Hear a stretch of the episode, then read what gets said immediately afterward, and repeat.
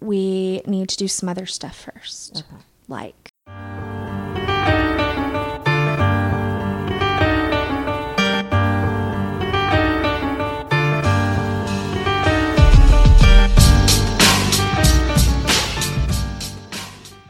welcome to Crime Crazy, the weekly true crime podcast with Erin Klein, And Diana Seacon. where we prove, We know nothing about our legal system. but we're still crazy for a good true crime story.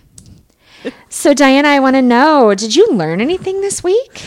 I did. And I learned something about a legal system, but it is not ours. Okay. Do we need to redo the intro? Nah. Are you sure? Mm-hmm. Okay. When are we going to redo the intro? Because it has been weeks now and we have been learning shit each time. God damn it. I'm thinking, guys, we're not even going to make it through this season before we have to change one of our taglines. That is a pity. Yes. Not the same kind of pity as the one that got the human fed to it. Nope, different pity. Different, different pity. That was a cute dog. Eh, Right?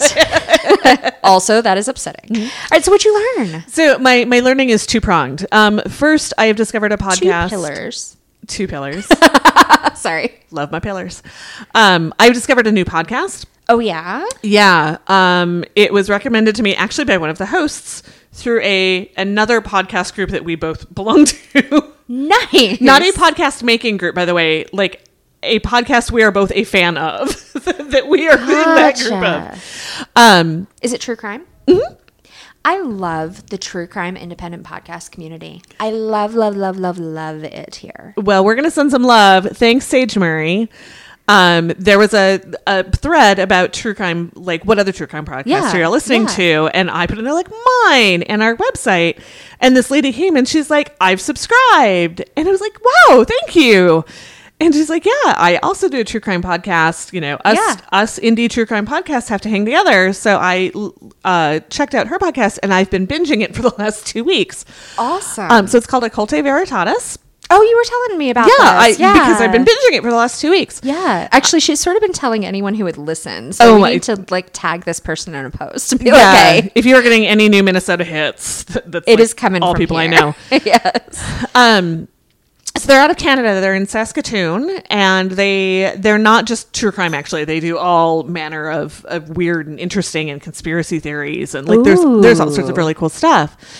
Um, but what I I learned that really piqued my interest was that here in the United States, when there is somebody who is mentally ill enough that they cannot be held responsible for their crimes, Yes. we refer to that as not guilty by reason of insanity. Or mental defect, I think is the Yeah, other. not better. No, not better at all. No, Yeah, no, no, no. But uh-uh. like, there is some very negative wording around how that is presented. man, this would have been so applicable to my last week crime. That's actually why it. what made you think of it. Yeah, yeah. Because I had something else, but I'll save that for later. Um, in Canada, they call it not criminally responsible. So if you um, are, you know, having a psychotic break, or if you have enough mental illness, or you you have enough, um, if there's enough going on in your head that is not working as it Yeah. should, um, you can't mount a defense, or you don't understand the law, right? You don't whatever. understand what you've done. You weren't like your conscious part wasn't there with you. What whatever happened? Right, you murdered someone while you were sleeping. Well, or um, one of the examples they gave was somebody who was kind of having a, a manic episode and actually did not remember what he had Oh. done, just like not there. Um, it How is scary would that be? right, um, but it is, uh, yeah, not criminally responsible, which I think is a much nicer and more accurate term Yeah, absolutely. when that happens. So, uh, first of all, you guys should all go subscribe to Occulte Veritatis. Uh, and I don't know if they listen, but if they do, shout out to Ood, Sage, and Leon. I love your show. Awesome. All right. Well, I'm definitely going to have to listen because um, I just finished the Parkway Killer book this morning on the bus. Ooh. So I am now in the market for something else to listen to. I mean, I did download like some just absolute trash beach read stuff that I am sure I will listen to, but but some more you know serious and Yeah, it's a lot of fun. very It- cool. It gets serious, but it's a lot of fun. So, Erin, did you learn anything this week? I did. I, this is sort of learning. Um, I don't know if I mean it, sort of stretches the definition of learning. No. Um. So I finished the, the Colonial Parkway book, the um, Special Kind of Evil. Uh, by the way, the end just made me totally cry because the epilogue is messages from families and loved ones to the, all the children. So, um, Did they cover your guy? oh my God, did they ever? Okay, good, because you were worried about that. But anyway, that leads to the thing that I learned. So there's this road in Yorktown, and some of the so the families of the two missing kids, Keith Call and Cassandra. Oh God, I feel so terrible. I can't think of her last name. Anyway, Cassandra, somebody. Um, they never found them, the bodies Oh. For them. They found the car, and that's how they've connected it to the other crimes because the cars were left staged in pretty much every case. Um, there are three or four related murders. So, um, but though they they still have not found them, which is why when we had that case where they found the body, we thought, oh my God, maybe that's, you know, that's the right area. So the body that we covered before that Jordan and I talked about was found off Crawford Road in Yorktown. So Crawford Road is one of those places that are like urban legend kind of things. um, and so uh, there are two ghost stories related to it. So this is what I what I learned because I knew that there was a ghost story about it. There's a bridge, and I think the version I heard somebody was hanged off the bridge, and like so that was the and now they haunt the road or whatever. But there are apparently two ghost stories. I don't know what the other one is. But the thing that I didn't know that was like the the fact that kind of backs all of that up. Apparently they have found numerous murder victims and bodies that have gotten their different on this road. And I know it's a big drug spot. There's a lot of drug use and sales and all of that. So I'm sure that a lot of it was overdose and violent crime related to drugs and that kind of thing and the suicide um, was related to drugs um, but but yeah so apparently it it's just one of those places where they have found people over and over Wow. which is crazy I wonder what the pull is. Whether people are, you know, going there to take their own lives or to take the life of somebody else. I mean, like overdose, if it's kind of a, you know, an area known as a place where you can get drugs or Yeah. whatever. Like, okay, reasonable. But, huh. Well, so it's one of the areas. There are a bunch of areas in that Yorktown, Williamsburg area, and Gloucester too, that um, are just very. They're in the woods. There's no lighting. There are no street lights until you are well over the bridge in that direction. So yeah, it's a very secluded spot. It's good for that kind of activity because no one's going to. Nobody's traveling there. Nobody's going to see you there. So it's probably a lot of that. Um, and I think that at least in a couple of these cases, the bodies were not necessarily people weren't killed there; they were just dumped there. Yeah. So, and it would be a good place for that because there are miles and miles. I mean, you could put somebody there; they'd never be found. Yeah. So, obviously, Well, it's amazing, really, that we find anybody. it is. There's a lot of space to cover. yeah. It's amazing we find anybody. Well, the last couple that they think was part of, if it was a serial killer or a pair of serial killers, the last couple that is tied to that, um, they only found them because there's so much hunting in that area. And so it wasn't until way later when hunting season started and then some hunters came across them. Otherwise, they would have never, never have found them. Well, and so the officer or trooper or park ranger, whoever it was that they were interviewing for that part of the book, made the comment that that year that those that that couple was found, um, that apparently there were. He said something like it was just a never-ending train of like going back and forth to that area because hunters had found another body. There, and which I mean, it's not not like a body every day. That's unrealistic No, for that but- number of people, but just But still, yeah. you're going out to the woods to drink, maybe hunt. I don't know what you do. But Yeah. I think it's kind of the same, right? Like ice fishing, isn't that basically just hanging out and yeah, drinking? drinking in the cold. Yeah, yeah, But yeah, and then, you know, body. yeah, yeah.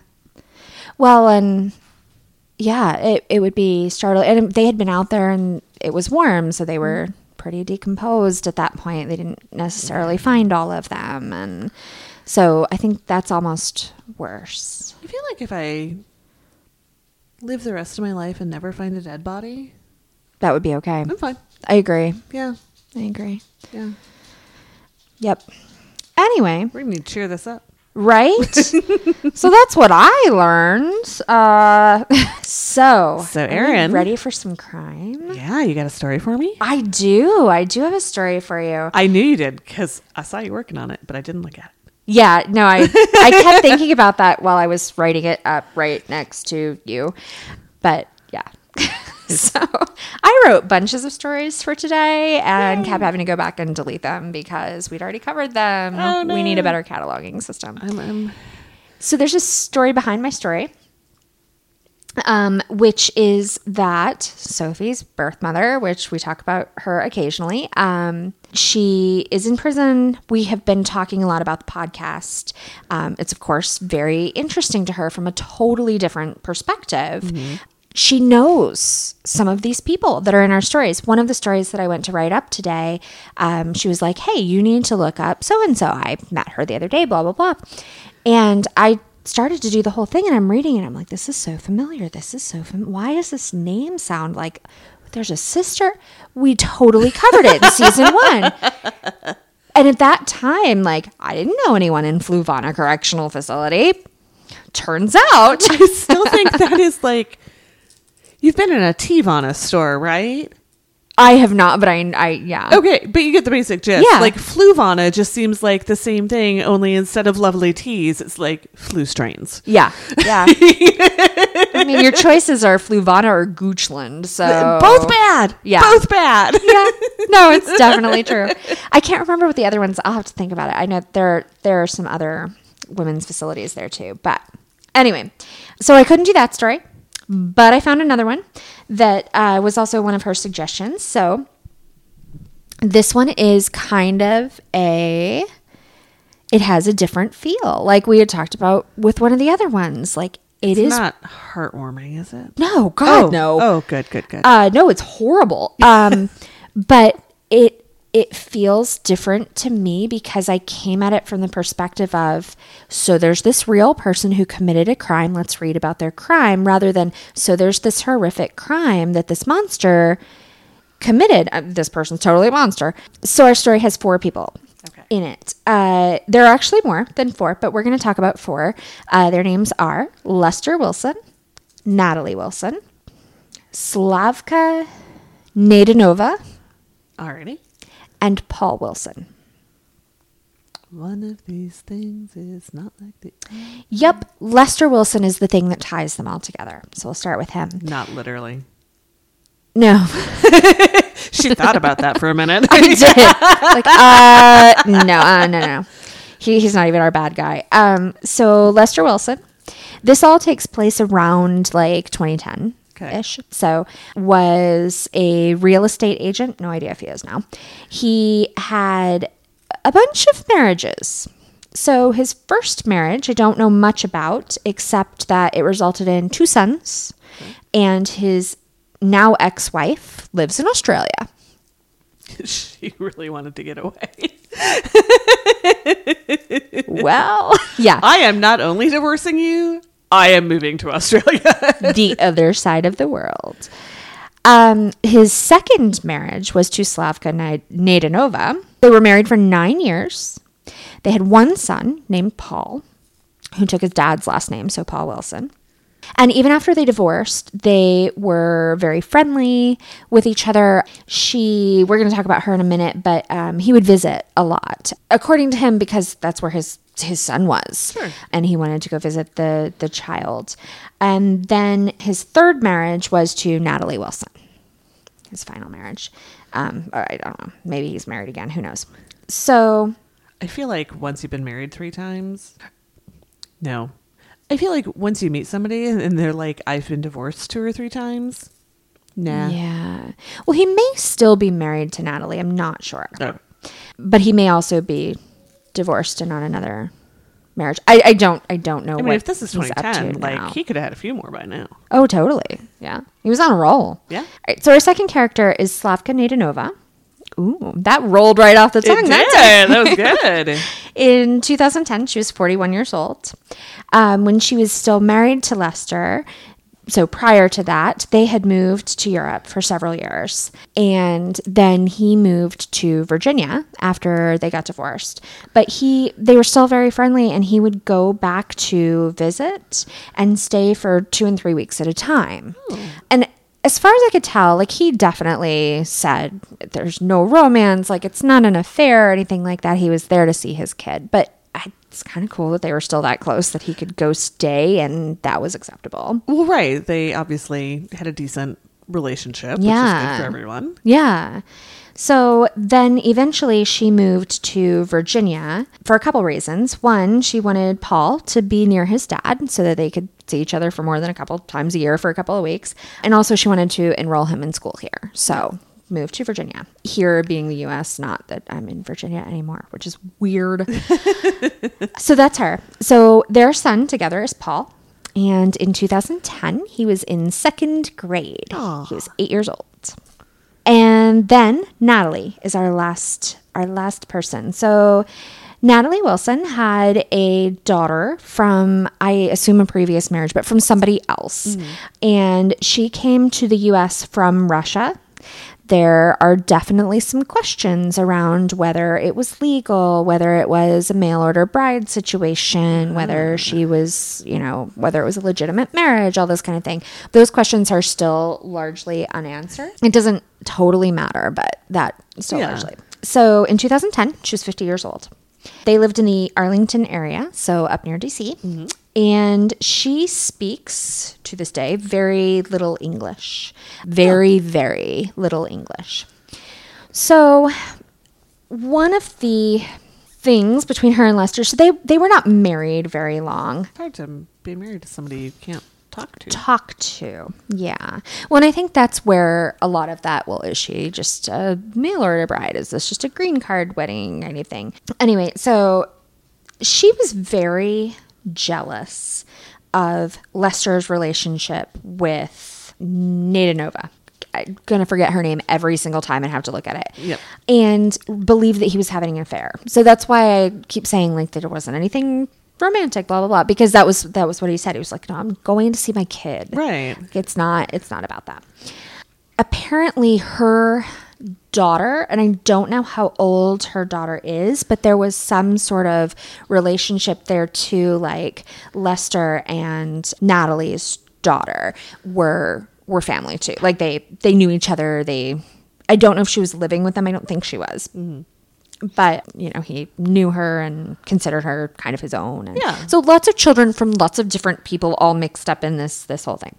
So in 2009 in this area, there were 11 total murders that year. Ooh. In 2010, January, none. February, none until Until. until Nada Nova lived in Dale City. And at 11 p.m. on the, I think it was like the second, somewhere between the second and fourth of November, her current husband came home to find her and her son dead. Oh. Paul, who's eight, his body was covering his mom's. And so they think that he came in, saw that she was injured or dead at that point, and tried to help her. And that's when he was oh. murdered. Tragic and horrible. Nada Nova was stabbed between 40 and 50 times. Oh, God. Yes. That is anger. Yes. So the police, of course, began their investigation. It was they said it was it was very much a situation where the community was on edge. Like this is a low crime area. Like Right. 11 in a year is not that many and that it is very unusual to have an adult and a child murdered Right. unless it's like a family annihilator situation where there's like a, a suicide with it or an attempted suicide with it I feel and like that's a metal band somewhere. Family, Family Annihilator. Annihilator. God, that would be a terrible name. Oh yeah. oh, and it's gonna be a bad band too. But you, yeah, yeah. Oh, um. So there was a lot of like the community was very, very on edge with this crime, and they wanted it solved quickly. And so the police dove right in. It was hard because nobody spoke the same language. So Nova, as you might guess from her name, was Bulgarian. I would not have guessed that actually, but Well, I was going to say was not from the States. which is also true, but she was she was Bulgarian.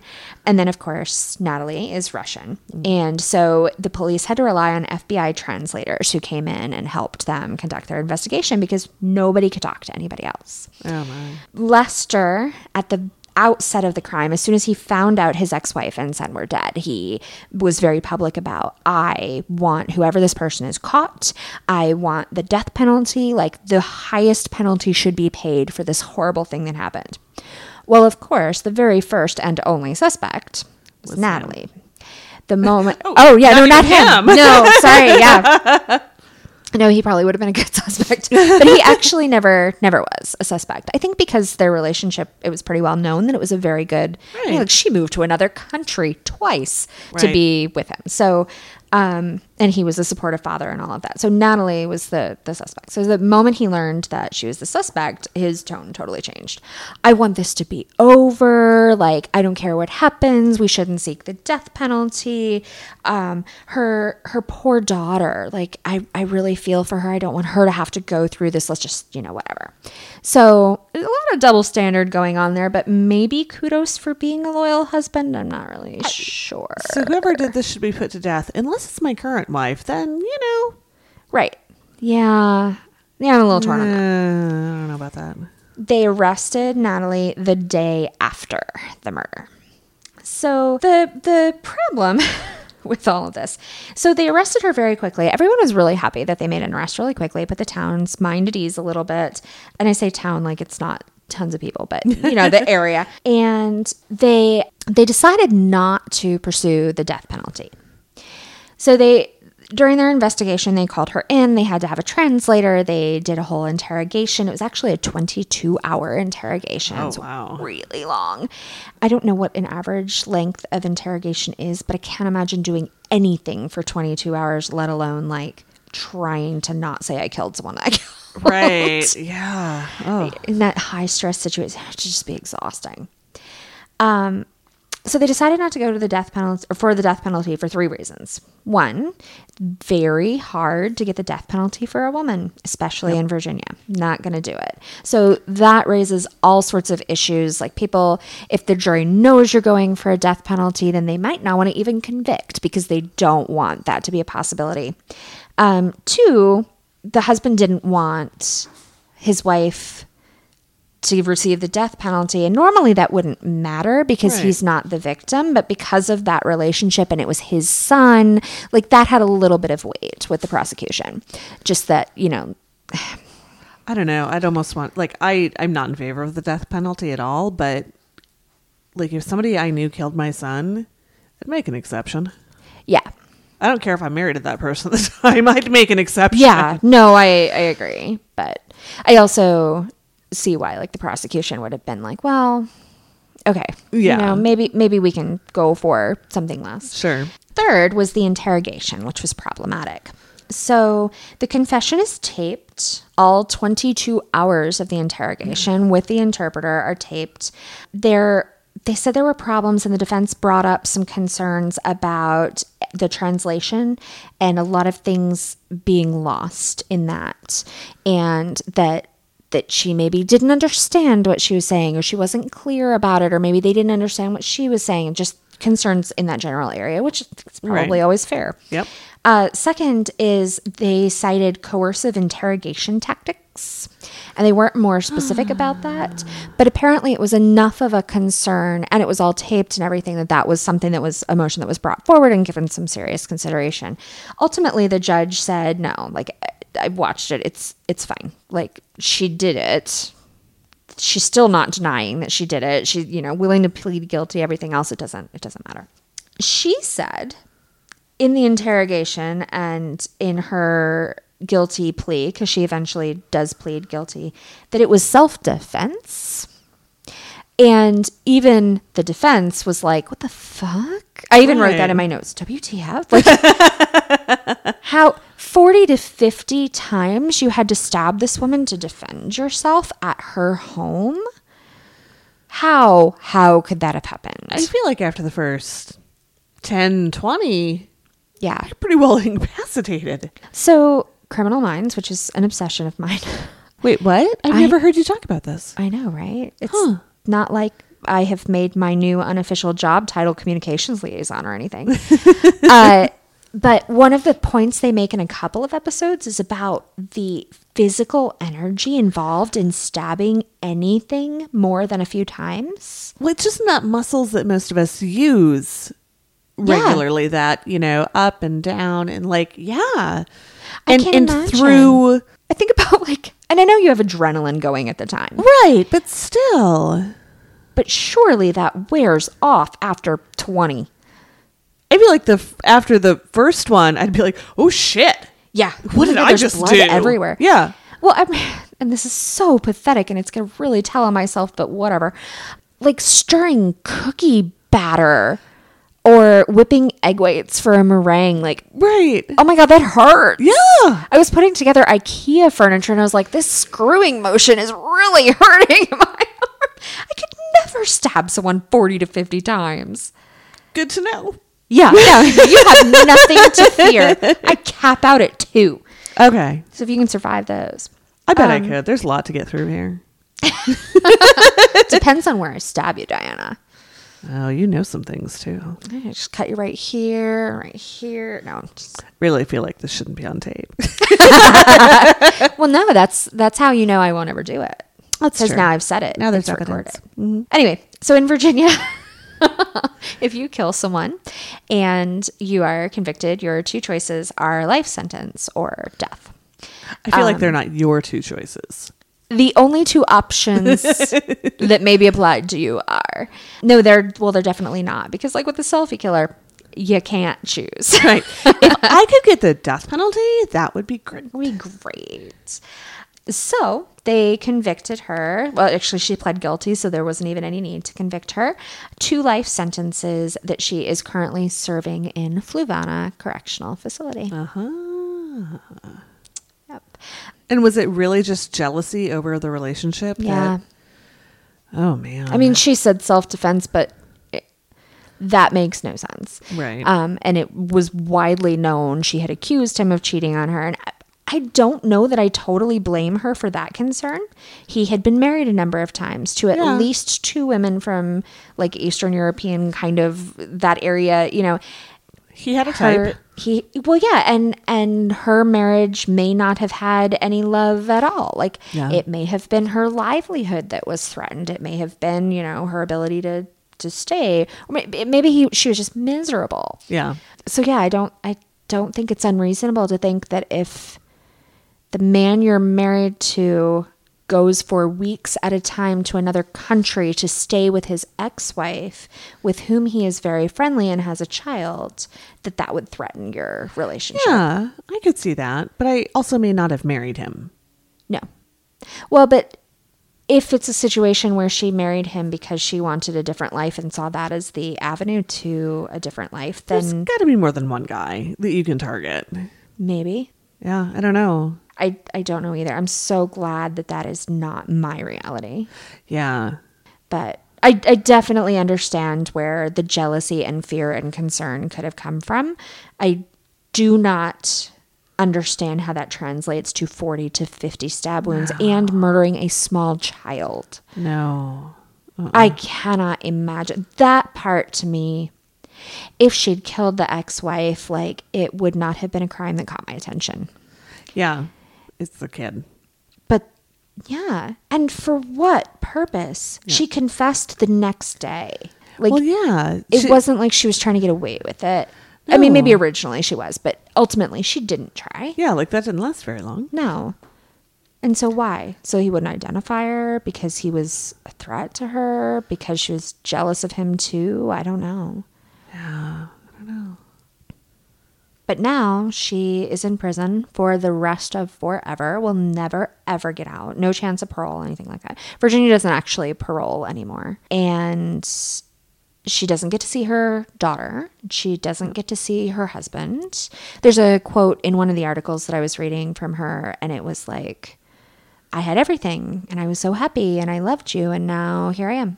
In jail like what am i doing here? What what was i thinking kind of thing? And Yeah. yeah, no you totally destroyed You- so many lives. You biffed it. yeah so yeah. Plus she is now in a prison and i'm sure she is well immersed and learning lots of english very quickly but at least when she arrived there she didn't speak the same language as anybody. Anyone telling her what to do anyone she was living with anyone that she needed to befriend or beware of none of that. She was totally 100% isolated Wow. and they do not provide translators in prison to make you up like there's there's none of No. that No. and they're No. not nice. I like it's a maximum security prison. They shouldn't be nice. But I happen to know they're like almost unreasonably not like almost cartoonishly Yeah. not nice at this facility and Yeah, they don't give a fuck that you can't understand them. not at all or that you have any, you know, anything Yeah. else going on. Yeah. So, so yeah, that's what happens, but Wow. so not terribly uplifting. No, not heartwarming at all. Not not in the least. No. Right. I try to avoid heartwarming. Good deal. Yeah. I prefer it that way. Yeah, definitely not heartwarming. I am kind of interested, and it's not the kind of thing that I feel like you can research and find out. Um, I may try to get some inside information. I don't know if there's any potential for that. But the husband, is he still married to her? Does he still love her? Has he moved on? Is he married again? What how, is he in the area? Like, I'm I'm really interested what happened to him Yeah. after that. The good news is at least he has a relatively common name. Yeah, yeah, he's not gonna be, No. be well known. I don't know that it would really matter. I don't think this was a case that got a ton of publicity. Well, right, but that's the thing. Like, you know, even if he moved like here, Yeah, n- people wouldn't figure it out. no. I'm not sure that people, I mean, I guess probably where he is, if he stayed right exactly where he is, people would know. Yeah. And I don't know what his relationship is with her daughter or how old her daughter is or who's taking care of the daughter. Um, Well, if she was 50 ish, her daughter may well have been a grown up. yeah. She and Lester had been married less than a year. I don't know that I actually wrote that down, but that was the other the other thing about it. Like it wasn't wasn't any kind of long-term thing. Yeah. So that's what I've got. What do you got? All right. Heartwarming? No. Just checking. I mean, there's a nice bit at the end, but until then. Okay. All right. So I went I went vintage this week. No. I went vintage and I went Canadian. Nice. Uh, so I actually found this. Um, uh, I follow Atlas Obscura Uh-huh. online, and they one of the articles I was reading not too long ago talked about uh, this Roedde House Museum in uh, British Columbia somewhere. And then it said something about the architect, and I was like, I would like to know more about that. And so, and now I do. Anywho, Francis Mawson Rattenbury. Rattenbury. Rattenbury. Oh my god, that's my next character name if I write another book. Rattenbury. Uh, he was a British architect and businessman who spent most of his career designing buildings in and around British Columbia, Canada. Ooh. He was born in 1867 in Leeds, England. Your case is only a tiny bit older than mine. Or at least the start of it. bit, Yeah. And began his architectural career at the age of 18 by beginning an apprenticeship with his uncle's architectural partnership, Mawson and Mawson. Mawson and Mawson. he found really uh, a lot of success early in his career. He won the Soane Medallion in 1890, which is a coveted prize awarded to the winner of a national competition held by the Royal Institute of British Architects. Wow. So it was a pretty big deal. Rattenbury was called Rats by his friends. Had uh, always been As you would have to do. Yes. Uh, he'd always been fascinated by Canada. And there was a recession going on in England, and he thought, what the heck, let's do this. Moved to Vancouver. While he was in Vancouver, he won the international competition for the new provincial parliament building to be built in Victoria, British Columbia. He was up against 67 rivals, and he won Wow. the commission to design the provincial parliament in Victoria. He was about 25. oh wow. Go dude. Yeah, yeah, he was very early success, uh, very successful early on. He designed lots of other important buildings in Canada, including uh, Roedde House, which is the one I was listening or reading about, Uh-huh. uh, Nanaimo Courthouse, a bunch of Bank of Montreal buildings, the Pacific Railway Steamship Terminal in Victoria, a whole bunch more. Ooh, I bet that's beautiful. I bet it is. Um, a lot of his buildings have been demolished because they're old. The Parliament Right. building is beautiful. Um, this roadhouse, actually, they've made into a museum, Mm-hmm. um, and it's fully restored to Victorian times and furnished. It looks like it's really amazing. And they said it was one of the one of the few houses in Victoria like that. Uh huh. He was not only an architect, but he was involved in a whole bunch of business ventures that I am not going to get into. But one of his most notable was supplying meat and cattle to prospectors during the Klondike Gold Rush. Ooh. Yeah. What a weird departure from architecture. Well, so it wasn't entirely. Um, he uh, did some of these commissions, and he went to work for a couple of the railways and did designs for them. And he went uh, between a couple of the different railways. So I think that's how he got into it because he ended up buying like some box cars to transport the meat up to the Klondike, and it, it all did kind of tie together. I guess so. But It's it was like- I can see how you got there, except you didn't kill anyone in the end. well, right, but it was like long and a lot of business things. Gotcha. Okay. Okay. he seemed to have kind of a cycle uh, with these business ventures. They'd be successful for a while, they weren't successful anymore, and then he'd have to fall back on his architecture career to pay the bills. Thing. I know. Well, right. At least you had a good backup skill, right? Seriously good backup. Yeah. skill. So I'm a little broke. I guess I'll design a parliament. Right. Maybe I'll win some international prizes, and then I can go back to selling meat. Right. He's it was like forty. Like he made like forty thousand dollars in the late 1800s on meat. Wow. Right. He like just I would do that today if I could win forty if I could get forty thousand dollars yeah, out of it. kidding. That's worth having. yeah. In nineteen, nope. In I, I, also would like to own a box car, just as a side note. I would like to have forty thousand dollars worth of meat at my disposal. What would you do with forty thousand dollars worth of meat? I'd eat it. Forty thousand dollars worth of meat. I like meat. It better be some really, really, really good meat. Yeah. Oh well, yeah. I don't want to. I don't want to eat like ground chuck or some shit. I Well, want some no, but stuff. like, even if it's really, really, really good meat, that's still a quantity of meat. I'd need a bigger freezer. Yeah, a whole box car, several box cars. So maybe we could team up. You could buy a box car. I'll put the meat in there. All right. In 1898, Ratz married his first wife, Florence Eleanor Nunn. She was called Flory. oh, Florian rats. Entirely possible. Sorry, I don't know why that was funny. but that's how their friends knew him too. Uh, possible they got married because she was knocked up. Right? Not sure. You know, it was the late 1800s. Yeah, They had a son, Frank, and a daughter, Mary, together. Frank and Mary. Yeah. And Frank was apparently. Francis. I don't know if it was officially junior, but Francis something something. Right, right. Rats worked on uh, quite a number of buildings, both buildings that were constructed and buildings that never were.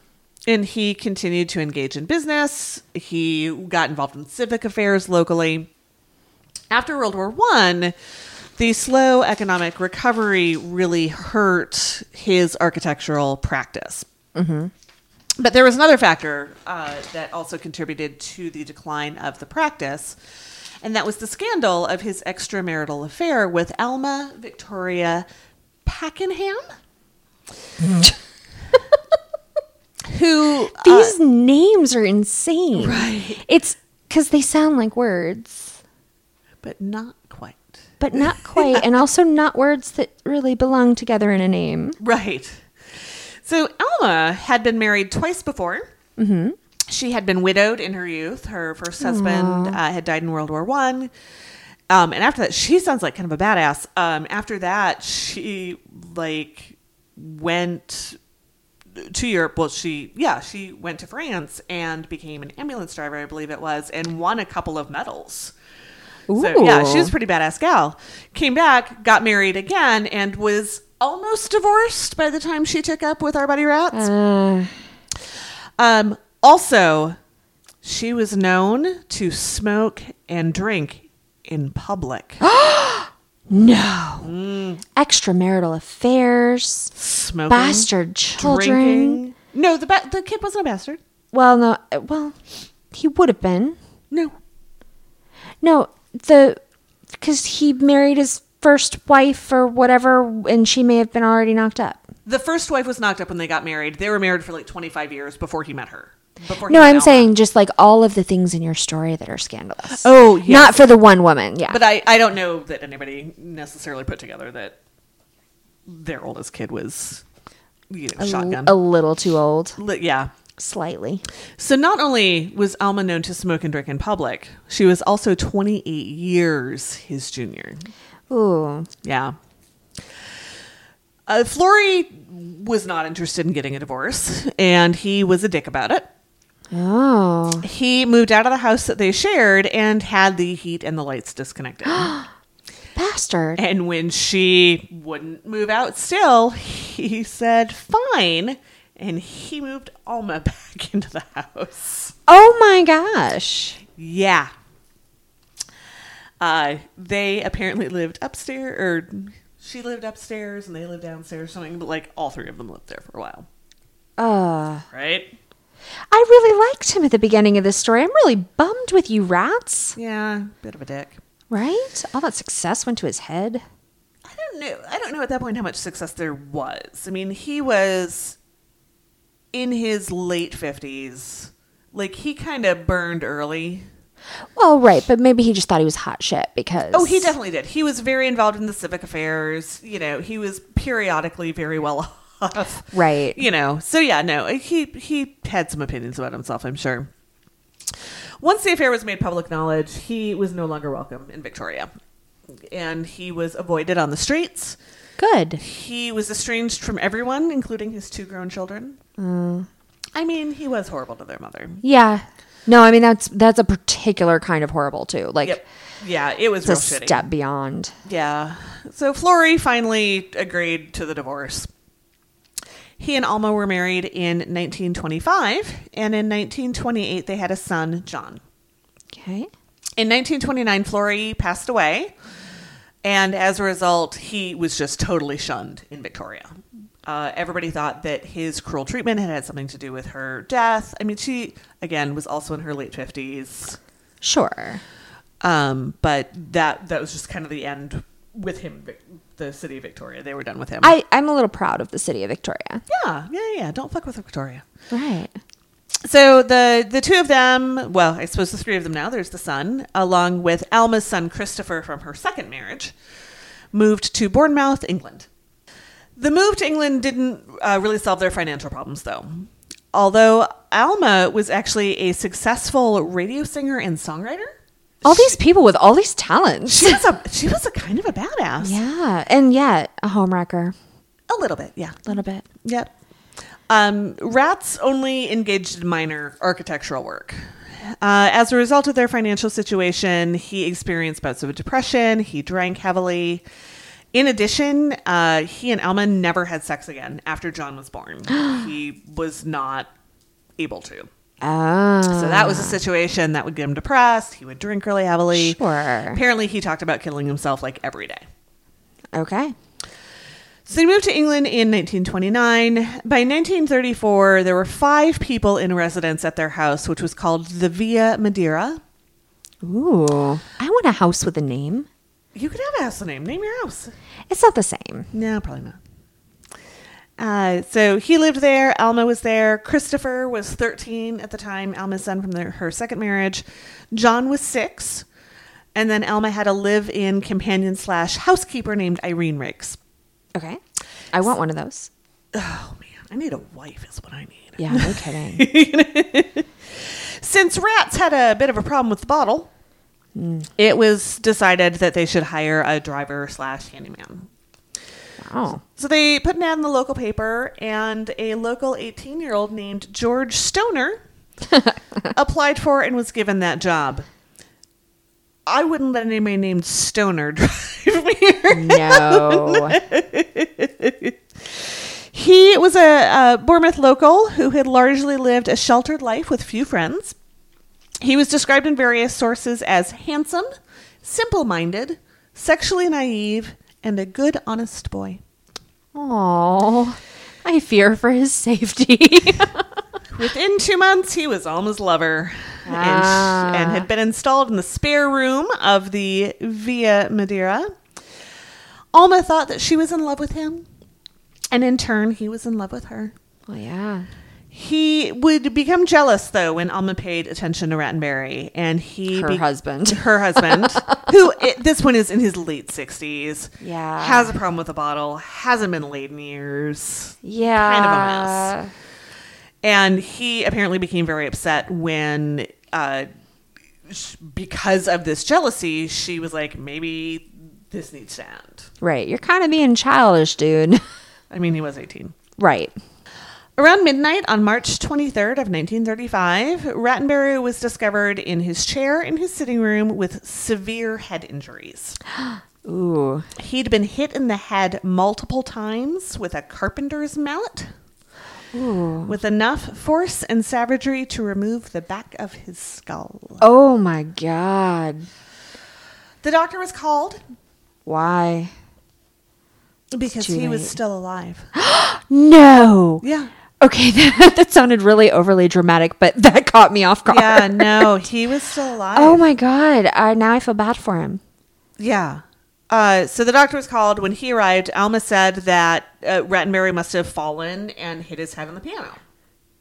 But by the time the police arrived, she changed her story and told them that Rattenbury must have tried to kill himself with this wooden mallet. Has- and then, Has anyone ever bludgeoned themselves to death?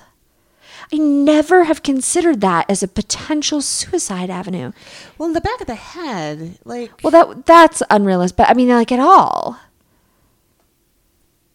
You would have to be successful on the first go, because if you hit yourself hard enough to do any kind of damage, it's like trying to strangle yourself with your bare hands. It's not gonna work. well, right. But even like, I mean, if you hit yourself hard enough to pass out but not die, Yeah. like you don't get the second yeah no that Yeah. seems like a real real bad move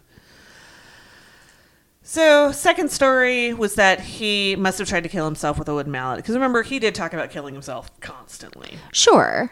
and then she changed her story again first saying that she had hit him in the head with the mallet Hmm. and then that stoner had done it Okay, well, I thought Stoner did do it, so now I'm confused. Wait for it. Rattenbury was taken away, and Alma, who at that point had had a few, mm. tried to bribe an attending police officer, and then she tried to kiss him. Well, I mean, it's kind of worked for her so far. Sure. Francis Rattenbury died of his injuries three to five days later. Oh my god. So I read a lot of articles about this. It's actually pretty extensively covered. There was some pretty good uh, contemporary coverage of it. There's been uh, a TV movie, miniseries, something like that. It's been based on all of this. So th- There's actually some good documentation. Well, yeah, because it's very dramatic. Like it would. There are a lot of. Oh, and it gets I'm feeling a little roller coaster-ish at the moment. oh, it gets- actually. it gets better. Oh, all right. Um, but the sources I read were all over the place about how much longer after he died. It was as short as three days or as long as five days. So not 100% sure where and that that was. What what year is it? 1935. I wonder if there's some like differing definitions of death or like some ambiguity with coma versus death or Yeah, I don't know. Nobody really mentioned it. Everybody just had a different day span, but I weird. I suppose I could have looked to see if anybody had an actual date, but That's too much work. I just honestly, it was getting real late. uh, because of the notoriety of what had gone on, he was buried in an unmarked grave in Bournemouth. The murder trial of Alma and Stoner was one of those trials of the century. Yeah. They were tried together at Old Bailey on May 27th of 1935. Uh, the word of the crime had spread so far that they weren't able to be tried locally. They had to go to Oh, Old Bailey. yeah. During the trial, Stoner refused to say anything.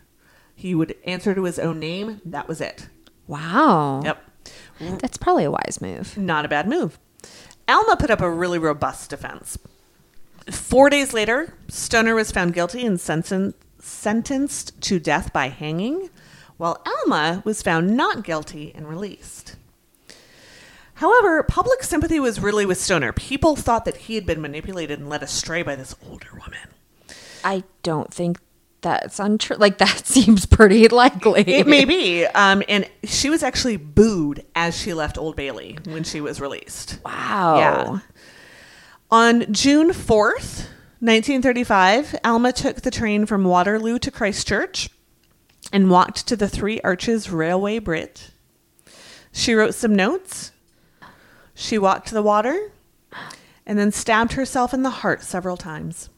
Several times. Several times. How do you do that? I don't know. I couldn't give myself shots. I just couldn't do it. Yeah, several times. Which is why when you're like, does anybody legend themselves to death? I was like, wait for it. yeah, no kidding. Yeah, several times. She died almost instant- instantly. After more than one time. Yes. From the notes she left and from the songs she wrote during the trial, it seemed that she really did love Stoner. Oh. She wrote a, a really lovely little song. When he was informed of her death, he broke down and cried. Alma was buried in an unmarked grave in Bournemouth, a few yards away from her slain husband. Oh my god. After Alma's suicide, a petition was raised to request mercy for the poor boy who had been led astray by this this older woman. Right. 320,000 signatures were collected and delivered to the Home Secretary. The Home Secretary did commute Stoner's sentence to life imprisonment, Okay. and he was described as a model prisoner. After serving seven years of his sentence, he was released early to join the army and fight in World War II. He did serve in World War II. He was involved in the Normandy invasion. Wow. After the war, he married. They had a daughter together. He lived in Bournemouth for the rest of his life. He largely flew under the radar, except for that one time in 1990 when he was given two years probation for assaulting a 12 year old boy in a washroom. However, it is. It is possible that he was already suffering from the Alzheimer's disease that killed him 10 years later at the age of 83. Oh. He died on the 65th anniversary of Fran- Francis Rattenbury's murder. Ooh. No wonder there's a lot of like like contemporary coverage of this. Like that It was a big deal. He actually did some interviews uh, in the, I think, late 80s, maybe early 90s. Did he ultimately admit to having killed the husband? To kill rats? Yeah. So it it was definitely it wasn't like he They- got blamed for her crime or anything like that. They both went back and forth, but it seems like he probably did. He's probably Right. the one that did it. but He- either way, it was it was a decision they made. Like It it kind of sounds like it probably was, or maybe it was jealousy driven, but like she wasn't doing anything to tamp that down. But like his family lived in the area. It sounded like he kind of went before he lived with them, went back and forth between his parents and his grandparents' house. And before this all happened, he'd gone to his grandparents' house. He'd borrowed the mallet. He'd brought it oh, back. okay. So there's no doubt that he was involved. He was involved Gotcha. whether Alma was involved was really meant for speculation because the general opinion was like, yeah, yeah, yeah, like she she did it and she killed herself because she felt remorse. But the other story is she killed herself because this guy that she really loved was just sentenced to death by hanging. Yeah. Um, Well, I think it could be both. yeah, why not? And either way, her husband, however she felt about him, was murdered. Like she'd been uh, involved in a lot of shit. She lied for the boyfriend at the very, very least. Like she definitely was the cause of the murder, whether or not she knew about it ahead of time or participated. Like, Yeah, and it doesn't sound like she hated him. no. Like she was sp- still spending time with him. They had a six year old. Like they had these two kids. It sounded like they were mostly just like distant, and he was drunk. Yeah. Like he was depressed and unhappy and drunk and you know, not that any of it's excusable, but it didn't sound like, you know, she was going around town like the one person, like, I'll give you $57,000 to kill my husband. Right, You know, right. If it came up, if he did it himself and she knew better to try to cover it up, she may have also been drunk by the time the doctor and the police got there, which is why the story changed. She was definitely drunk by Yeah. the last part of it. Yeah. So it's still, it's really actually up in the air about what really happened. Who actually swung the mallet? Whose idea was it? Who knew what? Um, I mean, I think it's fair to say that she is still guilty for it, even if she Yeah. didn't, even if she didn't know until after it happened that it would have even happened. Like it was still, still kind of her fault. It wasn't. You can't be responsible for somebody else's Right. horrific actions, but, but it doesn't sound like she took any steps to make him feel better or well, she created the situation that ultimately Yeah. caused it, Yeah. and knowingly created that situation. But again, probably learned because she'd been moved into. Oh yeah, you know? no, she really. That's how you do that, and it was, and by that person, Right. I mean, Rats was the one that moved her in. Yeah. Right. Yeah, yeah, yeah. Just, you know, the karmic circle here. So the only person in this story that's still alive is John Rattenbury. Oh. And I and I only actually believe he is alive. I tried to do a little bit of research on him and I've I've got some some details that are actually pretty cool, but I couldn't tell if he had passed. gotcha. Um but he'd be like in his early 80s by now. Mm-hmm. He grew up to be an architect like his dad. Oh my gosh. He studied with Frank Lloyd Wright at Taliesin. Oh my gosh. And after Wright, dra- Wright died, he was one of the founding members of and the head of Taliesin Architects. Wow. He's he's written several books. He's he's very well regarded as an architect. Well, uh, kudos to him for picking like the one trait from his father that he could emulate. Well, and there was a an article that I read a little bit of where they they interviewed him where he saw some of the buildings like his dad because he's um well Taliesin's here I think but he went to Victoria and was shown some of the buildings and um actually it was one of Retz's buildings that he and Alma met at so he you know saw the, Yeah. that hotel and all that so so it was really neat so he followed in his father's footsteps and and found Just quite- the good ones. yeah, but found quite a lot of success. That's cool. In two- Interesting. yeah. In 2007, John Motherwell, a Canadian engineer and amateur historian based in Victoria, was writing a book about Francis Rattenbury. And he went to visit his grain in Bournemouth, but of course couldn't find it because it's unmarked. Right. The people at the cemetery knew where it was. They were able to show him, but that bothered him that his grave was still unmarked. So he purchased a gravestone. He had it engraved with his most famous building, the Parliament Building in Victoria, along with the pseudonym that Rats used when submitting his design to the competition British Columbia Architect. What a cool. That was such a cool story. Yeah, it really was. It's you know, again, I the the article I read from Atlas Obscura about Roedde House. Um, you know, I looked at because it's a Victorian house, and I love those. Yeah. and then it was you know, oh, it's one of the surviving relics of the, you know this part of Vic- Victorian history in Victoria. Right. And you know, it was designed by this famous architect, but that was all overshadowed when he was murdered. And I was like, whoa, what? Oh, hold on a second there. I would like to know more about this, please. And then, yeah, I kept digging, and there was such good contemporary coverage, and yeah. and you know, really, the you know, Stoner ended up turned out okay, and you know, Yeah. and had a pretty good life, and Surprisingly, everyone who lived turned out okay. Like the sun Yeah. is good. Like things. yeah, I think I think everybody did turn out out. okay. But that picture I showed you earlier, that's the bridge that Alma stabbed herself by.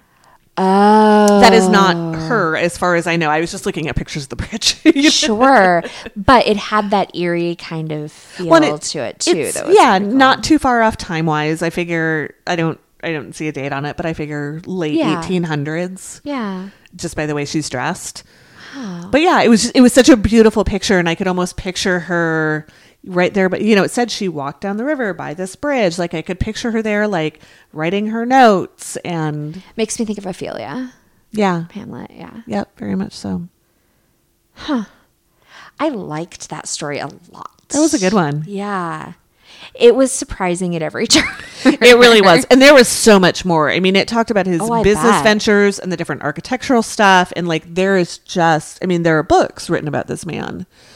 And I really want to read, um, his son, John, wrote a book about the founding of the Taliesin Architects, which I didn't particularly reason, realize was a thing. I've learned about a little bit about Taliesin from like 99% Invisible and stuff, but I don't know a ton about it. right. Um, that might be an interesting read. Yeah. But other than that, it seems like he's flown pr- pretty far under the radar. Like he doesn't have a Wikipedia page. He's got some listings with like the books he wrote, but there's not a lot of biographical information.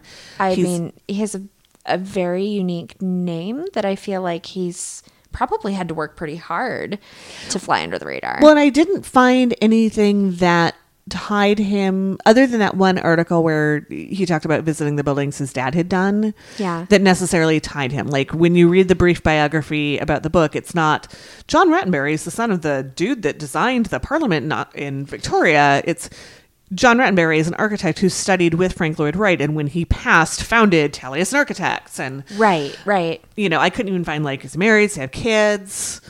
Is he still? I couldn't even find out if he's still living. Right. you know, he he's tried to Yeah. be a little bit more quiet for somebody who's really had a, a very good career. Right. Well, and a very intense life, Yeah. Yeah. especially young life. That's very much so. And I mean, he was, he was 6 You know, how much does he remember?